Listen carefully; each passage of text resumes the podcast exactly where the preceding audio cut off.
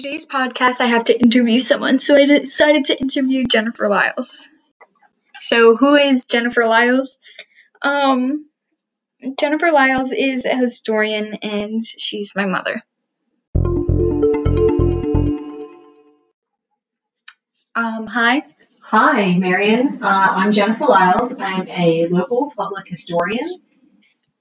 I have been working with public history with Baltimore and Maryland specifically since 2018.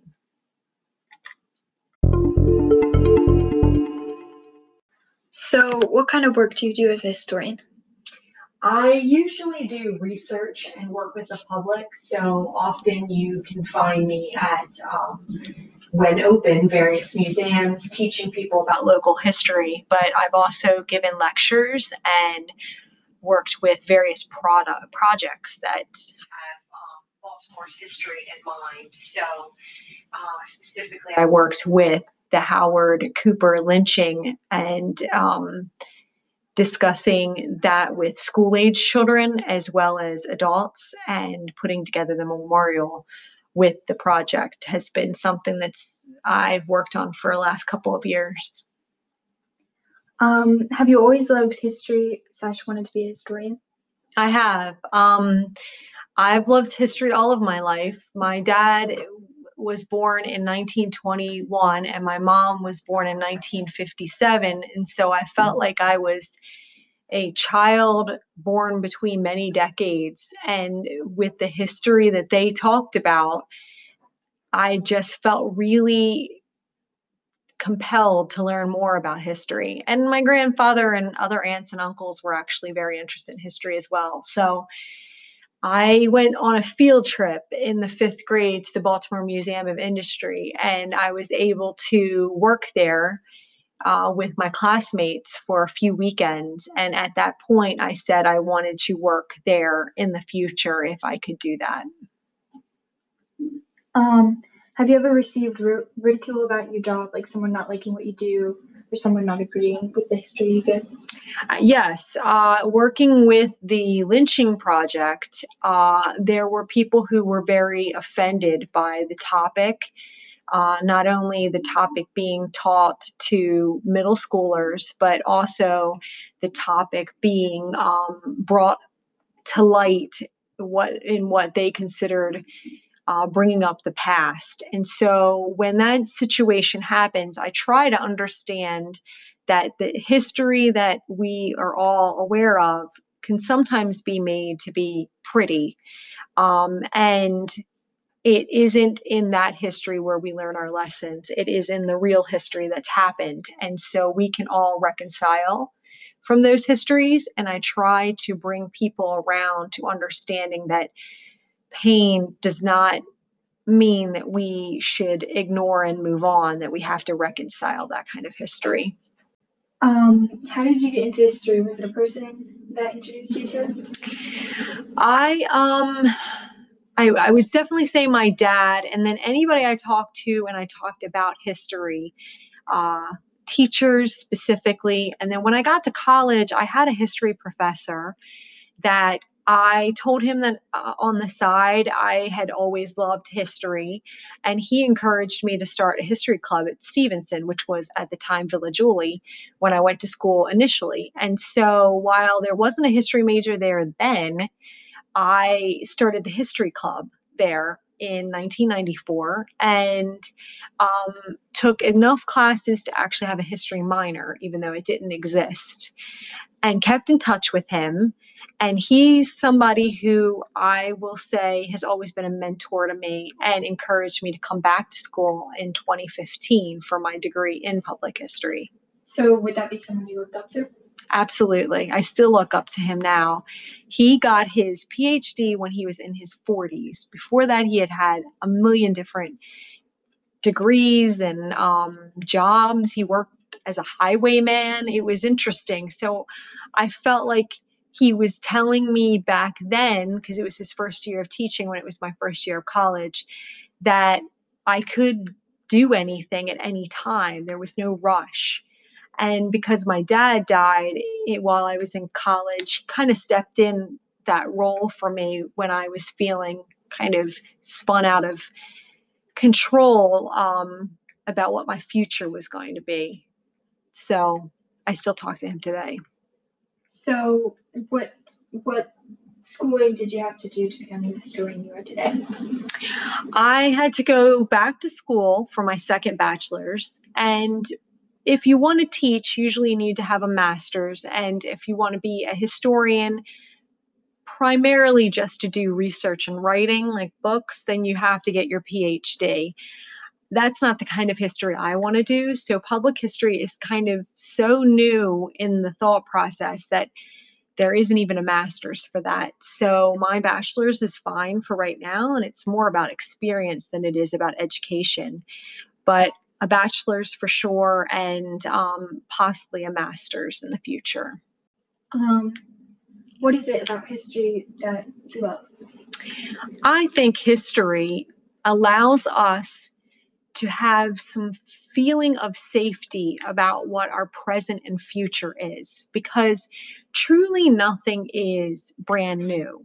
Everything is either an innovation or a desire to make something from the past better. So when they say history repeats itself, it truly does. And so, for example, this past year, we've been living in a pandemic, but that happened in 1918 the same situations happened, the same worries happened, the same stories happened of people losing loved ones, of people not going to school or work, of people losing their jobs. And with the flu, right? With the flu. So we can learn about that time and know that people made it past there. So it's not always about forgetting the past because it's irrelevant. It's really about and right now we have a vaccine that was brand new and people are afraid of it. Well, in the 50s, there was a vaccine for polio that people were afraid of, and a batch actually killed many children. And the fear was, well, these people will stop getting their polio vaccine and kids will continue to get polio. And I'm sorry if I said polo. Um, I meant to say polio. But the craziest thing was is that that very next day parents lined up to give their kids that vaccine knowing what had happened. And i believe that would happen today. And it has. Some people have had terrible reactions to the covid vaccine. But as i saw today thousands of people were in line. I got in line and, and no, everybody else was and we were all excited about it. So it's just a, a remembrance that if we look backwards, a, a lot of what has already happened will help us in the future. Um, is there a specific time period you know a lot about? If so, what about that time period stands out to you and makes you want to know so much about it? I like the Industrial Revolution and um, what was the Industrial Revolution? Uh, well, in England, it started quite early, and I like the American Industrial Revolution. So we're saying post the Civil War, a little before that, but I like particularly the Victorian age. So, like the 1890s, when we had a lot of immigration and the cities were really being built. That's my favorite part, mainly because of the Baltimore Museum of Industry, and that's when my family had um, arrived. Um, but I like the potato famine because our family was Irish and a majority of them came over at that period. And uh, particularly anything after 1900. I like the Reconstruction period because I found that to be a quite interesting time, very short, unfortunately. Um, but anything after 1900 American history, and specifically Baltimore, Maryland, is my favorite.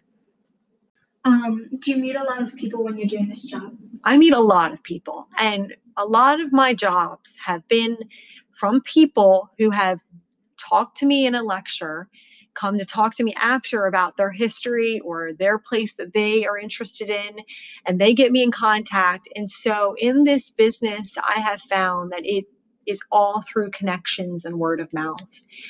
I have not answered an advertisement. I have not had to uh, go and have a true interview. It's really been someone who's been interested in something that I know and then has led me to something else.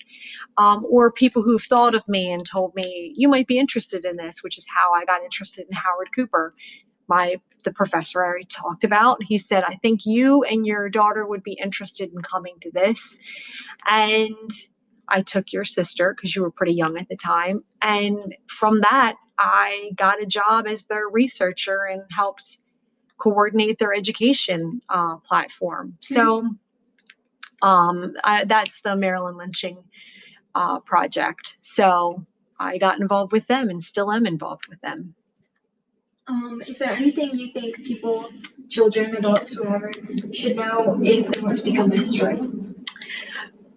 To realize that books are written by people who may have lived at that time or may not have lived at that time. And so when you're reading history books, to always read them with an understanding that there is always going to be a bias or a prejudice or a um, take on it that aligns with their thoughts. So I always tell people that if you read a book by an author, I have several favorites. I know they're great at researching, but say if they're love is the president's, then they will touch po- on the positives and negatives, but it's always usually a slant. I write with a slant. Everybody does. You write with what you like. But if you're really interested in something, then what you do is you go find primary sources and you research this for yourself and you can then read newspapers and sometimes the newspaper accounts can also be very prejudiced and biased as well. So you keep searching things out to try to get the whole story because what we're realizing now is we haven't gotten the whole story about black history and women history because who was writing that history didn't find that history important to share. And i think in the future what you're going to find is that children's history will be something that people will start to really focus on. And I have been trying to focus on that since having you guys, that people don't put a lot of, I guess, weight behind the history of children because the thought process of a childhood did not come about until after the 1940s. It's very new. My mom was the first generation who had childhood. Prior to that, you worked, and people really didn't think about your opinions. And you're only three generations from that. So I think by the time you have grandchildren, the thought of childhood and museums about childhood and focusing on people's childhoods will be really important. So look at what's happening around you now and think of what it means for the future. Okay, that's my last question. Um, bye. Thank you for joining. Thanks to you for having me. And if anybody wants to become a historian, they can always talk to me. um, okay, and thanks for listening. Bye.